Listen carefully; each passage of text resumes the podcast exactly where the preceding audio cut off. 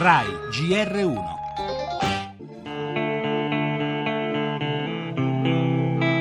Le condizioni dei lavoratori nelle campagne sono terrificanti, vengono sfruttati tramite il sistema del caporalato. È un fenomeno che colpisce anche gli italiani. Era l'estate del 2015 quando Paola Clemente moriva mentre lavorava sotto il sole nei campi della Puglia. Per quella morte sono state arrestate sei persone. La verità nei diari delle braccianti, i fogli su cui avevano annotato il vero numero di giornate lavorate, molte di meno invece quelle registrate da chi le aveva ingaggiate, un'agenzia interinale di Noicattaro Serve anche qualcuno in grado di mallevare le imprese dalla responsabilità, affidando alle agenzie il lavoro sporco nell'intermediazione, nel reclutamento.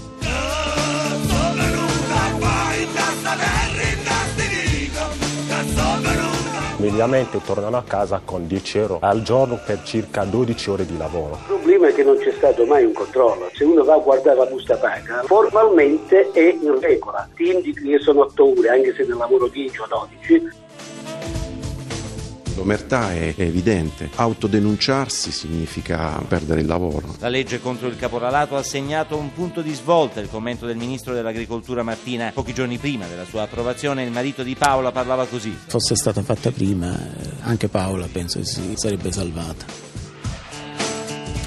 Gli schiavi non sono soltanto i migranti privati di documenti e di diritti, i trafficanti indossano ora giacche e cravatta, spesso dirigono società all'apparenza pulite, a volte mascherate da aziende di trasporto o tour operator. Cambia la forma ma non la sostanza del caporalato. Una legge varata a ottobre dovrebbe fornire agli inquirenti strumenti più agili e incisivi per contrastare lo sfruttamento nelle campagne che in alcuni casi passa per nuovi canali le agenzie di mediazione specializzate in lavoro interinale. Un circolo vizioso, quello descritto dal sindacalista della CGL De Leonardis e da Ivan Sagné, camerunense, nominato Cavaliere della Repubblica, per aver provato ad abbattere quel muro di omertà di cui parlava poi il procuratore di Trani, Gianella.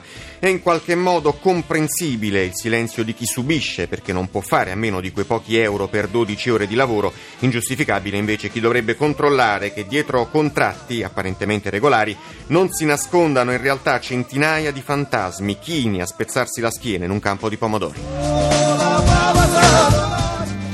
In primo piano anche la notizia giunta da poco in redazione, a Napoli 55 arresti per assenteismo all'ospedale Loreto Mare, parleremo poi della scalata di Vivendi su Mediaset, indagato l'imprenditore francese Bolloré per aggiotaggio sui titoli. La politica, il premier Gentiloni assicura l'Europa, proseguiremo con le riforme, torneremo anche sul PD, Orlando si candida a segretario del partito, scendo in campo contro la politica della prepotenza, dice il ministro.